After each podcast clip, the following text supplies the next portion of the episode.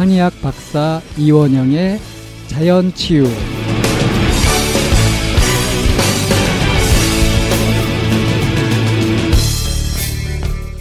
우리 몸은 완벽한 의사입니다. 당신은 당신의 몸을 잘 알고 있습니까? 잘못된 건강 상식을 바로잡아 볼까요? 네, 안녕하세요. 네, 안녕하세요. 네, 오랜만에 뵙습니다. 예, 오랜만입니다. 건강하시고 평안하시죠? 건강은 하지만 요새 뭐 환경이 편안하지는 않죠, 그죠? 네. 예. 네. 코로나 네. 19 그죠? 네. 어떠세요? 아, 음, 많이 걱정되고요. 그냥 혹시라도 저로 인해서 다른 사람이 피해가 발생하지 않게 나 스스로의 좀 그 방역하는데 저는 좀 포커스를 좀 맞추고 있는 편이에요. 그렇죠. 혹시라도 예. 모르니까.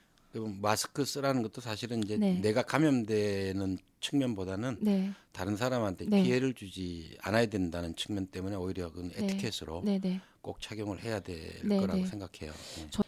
네, 우리가 이제 그 이 방송 전에 처음에 코로나가 막 발병했을 때 네. 선생님이 이제 저희에게 그 이러이러한 부분을 좀 수칙을 지키면 건강을 유지할 수 있다 하면서 제일 첫 번째 얘기 수면 얘기하셨었어요. 그렇죠. 잘- 잠잘 자는 게 굉장히 중요하죠. 네네. 그런데 요즘에 이제 하면서 코로나 수칙에서 예방 수칙에서 나오는 얘기도 어, 수면 얘기 굉장히 많이 나오고 있더라고요. 네. 어, 잠잘 때 면역력이 이렇게 증강되고 네. 하는 것은 이제 모든 의사들이 다 이제 네, 네, 네. 이야기하는 거이기 때문에 네, 네.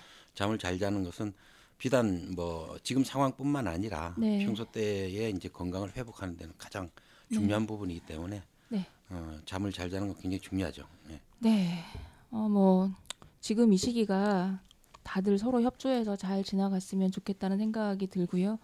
뭐, 그, 지금 대구 경북 지역은, 아, 저 뭐라고 말하, 입대기가 조심스러운 상황이더라고요. 예, 그렇죠. 뭐, 근데 뭐 다행스러운 건 그래도 이제 네. 이번에 그 코로나 19가 또 어, 외국의 시각들에 대해서도 좀. 예, 그 음. 일단은 그 치사율이 그렇게 높지가 않고요. 네네. 지금 사망자 나오는 걸 보면 다 이렇게 그 청도의 그 정신병원에 네네네. 있던 분들이 어 대부분이었잖아요. 네네. 예, 그러니까 그 사람들은 워낙 이렇게 한 공간에 이제 갇혀 있, 있고 네. 이제 그러다 보니까 이제 면역력도 굉장히 떨어져 있는 그렇겠죠. 상태에서 네네. 네. 이런 이제 바이러스에 감염되면 굉장히 음. 치명적이 될 수가 있다.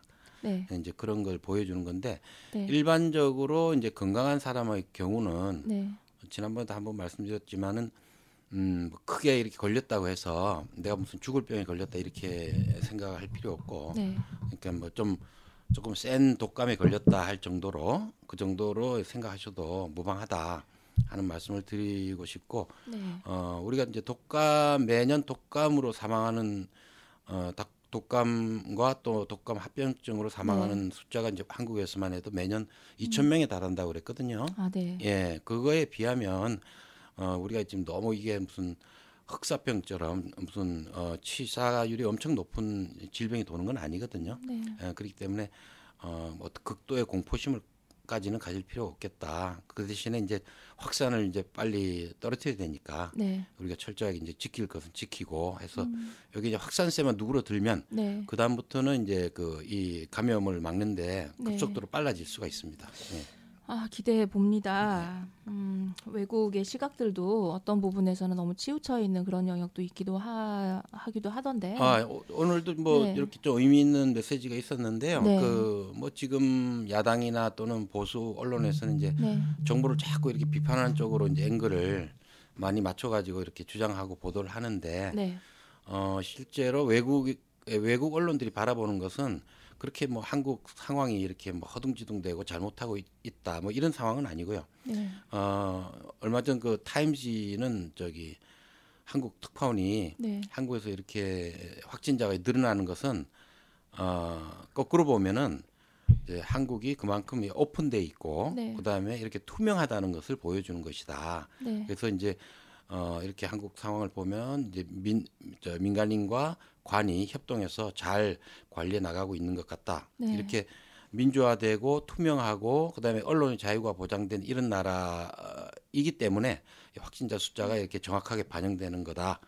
이렇게 세 가지 다 갖춘 나라는 동북아시아에서는 대한민국밖에 없다. 이렇게 굉장히 긍정적으로 예, 평가를 하더라고요. 네, 예. 그러니까 다양한 뉴스가 존재할 텐데 그 중에 편협적으로 어떤 일부분의 뉴스만을 이렇게 좀 보도함으로 인해서 마치 한국이 고립되어 있는 모든 나라가 이렇게 막 기피하고 있는 이런 것처럼 전달되는 이런 부분은 정말 언론인들 입장에서는 많이 좀 자제해주고 그렇게 공평한 시각을 좀 보여줘야 될 텐데 요즘에 뭐 입국 금지된 나라가 점점 늘고 있다 막 이렇게 이제 보도가 되니까 더 사람들에게 또 공포심 같은 게 유발되는 것도 없지 않은 것 같다는 생각이 좀 들어요. 예, 이럴 때일수록 이제 음. 좀 정부를 믿고 네. 이렇게 힘을 합치고 이제 그러는 게 필요하겠죠.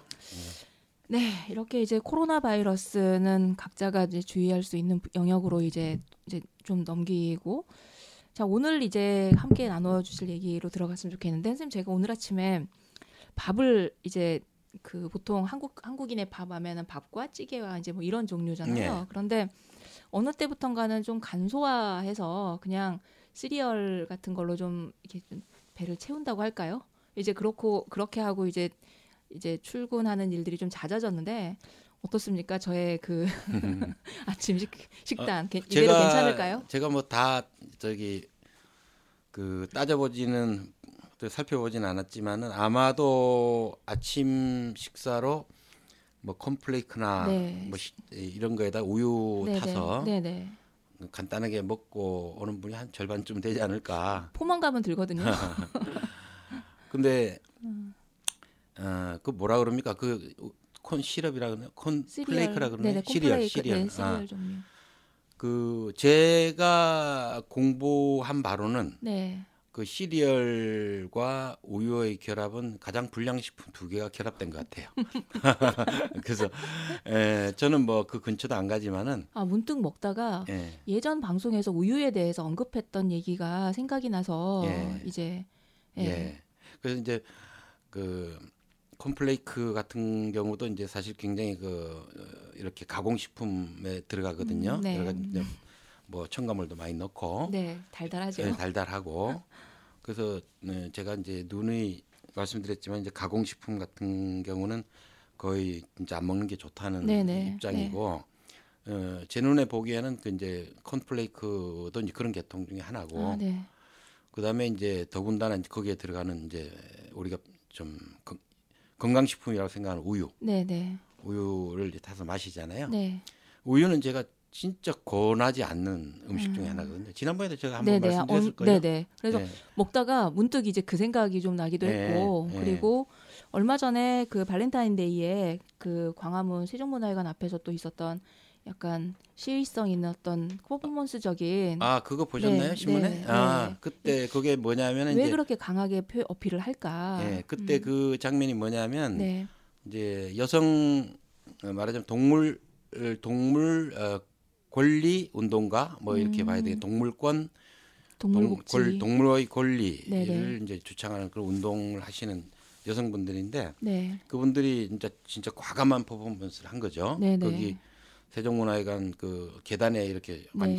한열몇 명 이렇게 올라가서 갑자기 상의를 탈의하고 네, 네. 근데 이제 상의를 탈의했는데 이제 이런 가슴에 네. 빨간색 물감을 칠해 가지고 네.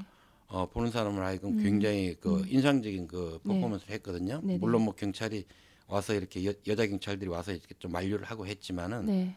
전달하고 이제- 싶었던 메시지가 있었던 거죠. 예, 그때 이제 언론에 일부 언론에 보도됐지만 그게 네. 바로 이제 어, 젖소 네. 우리가 흔히 먹는 이제 우유를 생산해내는 젖소를 네, 네. 학대하지 마라 네.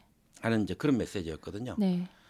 어, 그만큼 이렇게 젖소들이 이렇게 우리가 많은 그 우유들을 갖다 이렇게 어, 지금은 뭐, 뭐 이렇게 편하게 먹고 있지만 네. 그 우유를 생산하기 위해서 젖소들이 그렇게 네. 젖에서 피고름이 나올 정도로 네, 네, 네, 학대당하고 네, 있다 네. 하는 메시지를 주는 거였거든요. 네, 네, 네, 네. 어, 그래서 이제 그게 아 그래 그냥 뭐 젖소가 그렇게 고통당하고 있나 뭐 이렇게 음. 넘길 수- 분도 계시지만 어 사실 그 내용을 알고 보면 정말 참혹하기가 그지 없어요. 예, 잘 모르시죠. 네. 그러니까 어. 이게 걱정인 게 이거에 음. 대해서 정말 강하게 어필하셔야지 되는 부분이 많이 설명해 주셔야 되는 게 아이들이 모유를 띠거나 그렇죠. 이제 분유를 띠고 나면 우유는 거의 주 필수처럼 네네 여기 여겨지잖아요. 네 하루에 거의 굉장히 많은 양의 그렇죠. 우유를 식, 어, 식사 대용으로 먹고 있는데. 네, 그래서 저는 그 제 가까운 사람들한테는 이걸 자세히 설명을 해주고요. 네. 우유 절대 먹이지 마라 아이들한테. 어? 네. 그리고 본인도 우유가 이렇게 좋은 식품이라고 이제 섭취하고 있다면 다시 한번 생각해봐라. 네. 예, 그렇게 말하는 사람 중에 한 사람이 물론 뭐 우유라고 하면은 어, 아직도 최고의 식품으로 생각하는 네. 사람도 있고 뭐 음. 그런 그렇게 또 주장하는 쪽도 있죠. 네. 어, 그렇지만 이제 그 반대 이야기도 있으니까 네. 이제 오늘 제가 드리는 말씀은 아 우유에 대해서 이제 저렇게 second opinion도 있구나 하는. 걸 좀 알려드리려고 어, 네. 제가 좀 정리를 해왔는데요. 네. 착출 과정. 예, 음. 그 아마 지금 우유가 어떻게 나오는지를 어, 좀 알면 우유 마시기가 그렇게 마음이 편치 않을 거예요. 그 우유가 지금 음 우리는 그냥 뭐 이렇게 젖소가 이렇게 해서 이렇게 착유기로 해서 이렇게 뭐 우유가 나온다. 네. 이제 이렇게 알고 있지만은 사실은 굉장히 어그 젖소를 학대하 학- 학대해서 학대하고 그 거의 고문에 가깝게 이제 우유를 생산하고 있거든요. 상당히 많은 대부분의 그 저기 공장식 사육 공장식 사육이라 그러잖아요. 네. 예를 들어서 뭐 허, 저기 저, 저 푸른 초원위에 진짜 이렇게 풀어놓고 키우는 네. 그런 젖소에서 나온 우유 정도면은 정말 제가 크게 뭐 이렇게 이야기할 거리도 없지만 이렇게 가둬놓고 사육식으로 공장식으로 이렇게 하는 그런 목축업 네. 거기서 나온 우유들은 우리가 진짜 생각을 해봐야 된다. 음, 닭이 닭장에 갇혀. 그런 거하고 비슷하죠. 어, 네. 제가 한 예를 들어드리면 네. 지금 그때 그 발렌타인데이 때 그 퍼포먼스 한 분들이 이제 주장한 내용인데요. 네. 어, 젖소가 태어나면은 이 젖을 짜기 시작하는 나이가 불과 14개월 만에 젖을 짜기 시작한대요. 14개월이면은 어른 소가 되는 건가요? 그 어른소가 됐는지 안 됐는지 모르겠지만은 네. 14개월부터 이제 말하자면 이제 우유 생산을 아. 시키는 거예요. 아. 예. 그리고 강제 노동처럼. 예. 그리고 이제 한번한번 이제 우유를 짜기 시작하면은 거의 1년에 한 두 달 빼고 한 300일 동안은 계속 매일매일 우유를 짠다고 그래요. 예. 그리고 또 새끼를 이제 낳고 나서 한 두 달 정도 지나잖아요. 네. 그러면 또 인공 수정을 해 또 임신을 시켜요. 예, 예. 임신을 강제로 시키는 거죠. 그리고 이제 만약에 이, 이 우유를 갖다 이제 새끼 송아지들이 먹게 하면은 그러면 이렇게 공장으로 가서 우리들 앞에 오늘 우유가 많이 없을 거 아니에요. 네. 새끼들로 하여금 우유를 먹지 못하게 해야 될 거 아니에요. 네. 그러니까 젖소 새끼들이 처음에 딱 초유 한 일주일만 먹이고 그다음부터 딱 이유를 시킨답니다. 그러면 그 아가들은 딴거딴걸 먹이는 거죠, 그냥. 와, 그- 예, 딴거 어. 소위 말하는 뭐 이유식을 먹이는 건데 뭘 먹이는지 정확히 모르겠는데 아무튼 딴 걸로 해가지고 엄마 젖을 못 먹게 만들어요. 엄마 음. 젖을 못 먹게 만들고 나머지 이제 나오는 우유들은 다 이렇게 말하자면 상업용으로 음. 예, 이제 돌아가게 되는 건데 이런 식으로 이제 그 젖소들이 학대를 당하다 보니까 음. 원래가 젖소가 수명이 한 30년쯤 된대요. 그런데 네. 이렇게 이제 학대당하는 젖소들의 평균 수명은 뭐 한 7년에서 10년 이 정도밖에 안 된다고 그래요. 참 이런 걸 보면은 우리가 이 어떤 이 우유를 참 평화로운 식품이라고 말하기가 참 어렵죠. 네. 그리고 이제 그 생산 오싹한데요. 예, 그러면 이제 그 그러면 어, 우유 자체의 문제가 뭐냐? 네. 그렇게 이제 어떻게 보면 강제적으로 이제 네, 그 네, 네. 젖을 빼내는 과정에서 네. 우유를 계속해서 많이 나오게 해야 될 거 아니에요. 네. 네. 그렇기 때문에 각종 뭐 여러 가지 이제 성장 호르몬이라든지 그다음에 또 이렇게 병 걸리지 말라고 음. 또 항생제라든지 뭐 이런 걸 계속 줍니다. 그러다 보니 뭐 유전자 변형이나 뭐. 예. 그리고 이제 그, 그, 그러다 보니까 이제 어떤 옛날에도 그런 주장이 나왔지만은 거의 그냥 젖이 헐어 가지고 피도 나고 고름도 생기고 막 이런 경우도 많이 생긴다. 그래서 한 번은 옛날에 뭐 고름 우유 뭐 이런 아, 말도 네. 있었거든요. 근데 그게 순전히 뭐 완전히 거짓은 아니에요. 상황이. 이제 그런 환경 속에서 이제 어, 우유가 나온다는 걸 우리가 알아야 돼요. 생각해 보세요. 그러면 저기 그렇게 해서 이제 젖소에게 많은 호르몬제라든지 항생제라든지 주입하면은 어, 그 성분이 어디로 가겠어요?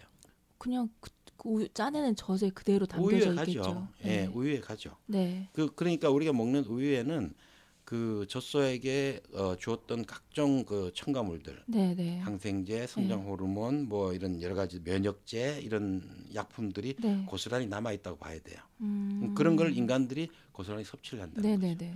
어, 우유를 먹으면 키가 큰다라는 얘기 들어보셨죠? 네, 우유 안 먹어서 키 안 컸다라고 어, 얘기하고 많은 엄마들이 그렇게 네, 생각하죠. 네, 네. 우유 안 먹어서 키 안 큰. 어, 예, 그렇게 우유 먹어서 키 큰다는 말이 일부 옳을지도 모른다는 이제 분석이 있는데 네. 그게 왜 그러면 우유를 열심히 먹여서 키가 컸느냐? 우유 어떤 성분이 그렇게 만드나요? 우유에 있는 성장 호르몬 때문이라는 것이 이런 저 분석한 분들이 많아요.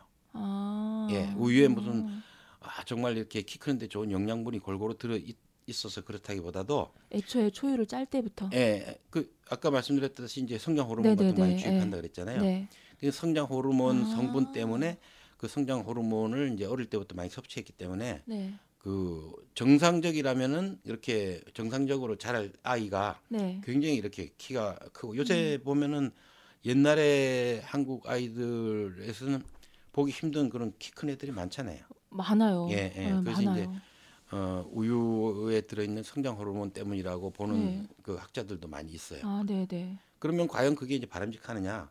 음. 인위적으로 성장 호르몬 같은 것 때문에 어, 빨리 성장했다면 우리가 이제 인간이 평생 동안 이제 자라는 어떤 스케줄이라든지 그런 어떤 과정이 있는데 그걸 인위적인 성분에 의해서 빨리 키웠다면 그만큼 또 빨리 늙, 늙고 그렇겠죠? 빨리 병들 수 있다는 음, 것이 또 음. 이렇게 자연 치유 관점에서 볼 때는 음, 음. 예, 그 그런 관점을 볼 수 있는 거거든요.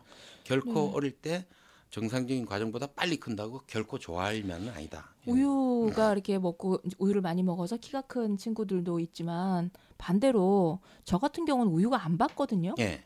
안 받는 사실은 안 받는다는 게 이제 그 소화 효소가 없, 없어서 어, 그렇거든요. 네, 네. 어배 아프거나. 세계적으로 보면은 그 그런 그 어떤 소화 효소 락타제 네. 우유, 를 소화할 수 있는 거 그걸 가지 고 있는 그 인류의 퍼센티지가 한 20% 정도 수준이 돼 그래요. 아. 나머지 한 80%는 사실 그 소화를 잘 못 시키는 음. 락, 그 락타제가 없기 때문에 음, 네. 그래서 이제 모든 사람이 우유를 네. 그렇게 소화시킬 수는 없다. 아, 네. 예, 그러면 소화 안 된 우유는 어떻게 되느냐? 그러게. 결국은 몸에 들어가면 다 독소가 되는 거예요. 네. 예, 네, 독소가 되는 네, 거고 네. 어, 불필요한 성분이 되는 거죠. 네, 네. 그래서 이제 우리 몸을 탁하게 만드는 원인이 된다. 음, 네네. 그래서 그 이제 아이를 키우면서 우유에 대한 이제 그런 정보를 얻게 되는 엄마들이 그럼 우유를 이제 안 먹일 수는 없고 아이가 성장하는데 네. 그래서 우유의 그 대체 식품으로 산양유를 찾는 엄마들도 있었어요. 어, 산양유 네. 전잘 모르겠습니다만 네. 어, 저는 이렇게 봅니다. 우유를 지금 이렇게 건강식품이라고 권하지 않는 이유 중에 하나가 네. 이제 그 착유 과정에서의 각종 그 네. 첨가물이 들어가고 네. 그다음에 그 젖소들이 엄청난 스트레스를 받아가지고 나오는 우유가 결코 네. 좋을 리가 없다. 네. 그리고 우유를 갖다 이렇게 가공하지 않은 우유는요, 그게 기름하고 그 물성분하고 음. 이렇게 갈라지기 때문에 우리가 지금 보는 우유처럼 되지를 않아요. 네. 네. 그걸 이제 우리가 우유를 그래서 이제 가공을 하거든요. 네. 네. 가공 과정에서 많은 영양소가 파괴가 돼요. 어, 오히려. 예, 예. 많은 영양소가 음. 파괴가 되고 그다음에 그 균질화라고 그러는데 그 지방과 지- 비지방 성분이 이렇게 골고루 섞이게 하기 위해서 이제 균질화를 하는 과정에서 우유에 있는 지방 성분이 많이 산화가 됩니다. 아. 예. 산화가 되고 또 하나는 우유 속에 들어 있는 어떤 인이라는 성분, 네. 인 성분 때문에 이제 철분 같은 것을 갖다 흡수하는데 방해가 된다 그래요. 네, 네, 네, 네. 그래서 이렇게 우유를 먹으면은 뭐 이렇게 뭐, 뭐 골고루 영양을 섭취한다 뭐 그다음에 완전 식품이다 이렇게 말하는데 사실은 어, 우유 속에 있는 그 성분이 영양소를 흡수하지 못하게 하는 기능도 있고요. 음. 예, 그렇기 때문에 결코 완전 식품이라고 볼 수 없고 네. 오히려 우유를 많이 먹어서 골다공증이 더 빨리 온다는 그런 분석도 있어요. 아, 네. 예, 그래서 어, 이런 어, 제가 말씀드리고 싶은 것은 아까 산양유 말씀하셨는데 네. 어, 진짜 그것도 뭐 예를 들어서 뭐 이렇게 아주 그 환경 오염 없는 이런 초원에서 키운 네. 어, 그런 우유 그리고 가공하지 않은 상태 네. 뭐 그런 것이라면은 제가 이렇게 뭐 그 불량식품이다 이렇게 좀 말씀드리기는 어렵겠지만은 적어도 이렇게 어, 공장식 사육 시스템에서 나온 우유는 네. 어, 건강식품이라고 말하기에는 굉장히 여러 가지 좋지 않은 면이 많다라는 것을 음. 좀 말씀드리고 싶어요. 네, 예. 이제 우유가 어떻게 착출되는지 그리고 그 과정에서 그 소들이 얼마나 그 스트레스 희생, 받죠. 네, 예. 스트레스 받고 희생을 해야 하는지 참 인간이 내 몸을 유지하기 위해서 다른 무엇인가를 희생시키면서밖에 살아갈 수 없다는 이 이 그 순환 음, 논리가 참 슬프기도 하네요. 예, 우리가 그리고 이제 우유의 우유라는 거에 대한 좀 막연한 어릴 때부터 그 세뇌가 돼 있는 게 뭐 이렇게 막 우유가 완전 식품이다, 뭐 좋다 이런 것들도 다 사실은 보면 어 우유 회폐라든지 뭐 이런 네네. 어떤 상업적인 광고에 의해서 우리가 그렇게 머리가 길들여진 측면이 많거든요. 네. 예, 그러니까 무조건 그것만 믿을 게 아니라 음. 아, 우유의 어떤 정체에 대해서 네네. 우리가 분명히 알면 네. 알면은 이제 좀 앞으로 가려 먹을 수 있다. 그리고 우유 아니고도 네. 충분히 완전 다른. 예, 다른 저기 우리가 저 건강식품으로 네, 네. 어, 충분히 영양을 섭취할 수 있다는 거. 예, 네, 네. 그러면은 굳이 우유에 의존하지 않아도 된다 이렇게 말씀드릴 수 있겠습니다. 네, 이 방송이 어쩌면 그 아이를 양육하고 있는 성장기에 있는 부모님들에게 굉장히 도움이 많이 될 것 같아요. 네. 마치 우리 아이가 우유가 안 맞아서 키 안 크는데 먹어야 되는데라고 막 그걸 억지로 먹이려고 고민할 것이 아니라 분유 같은 네. 것만이 꼭 네. 이유식이 아니고 네네. 예, 다른 네. 얼마든지 네. 식- 식물성이나 이렇게 가지고 음, 얼마든지 건강한 이유식으로 네네네. 대체할 네. 수 있습니다. 네, 그에 준하는 정말 건강식품, 완전식품을 좀 찾아서 우유에 의존하는 거는 좀 우리가 피할 수 있지 않을까 그런 면에서 좀 어, 관점이 좀 바뀌는 이런 내용이라고 볼 수 있겠습니다. 선생님 감사합니다. 네, 다음 시간에 뵙겠습니다. 자연치유 전문가 이원영 박사와 개별 상담 또는 건강 강연을 원하는 분은 댓글을 남겨주시거나 전화 010-6645-0268로 문의하시기 바랍니다. 지금까지 이원영의 자연치유였습니다.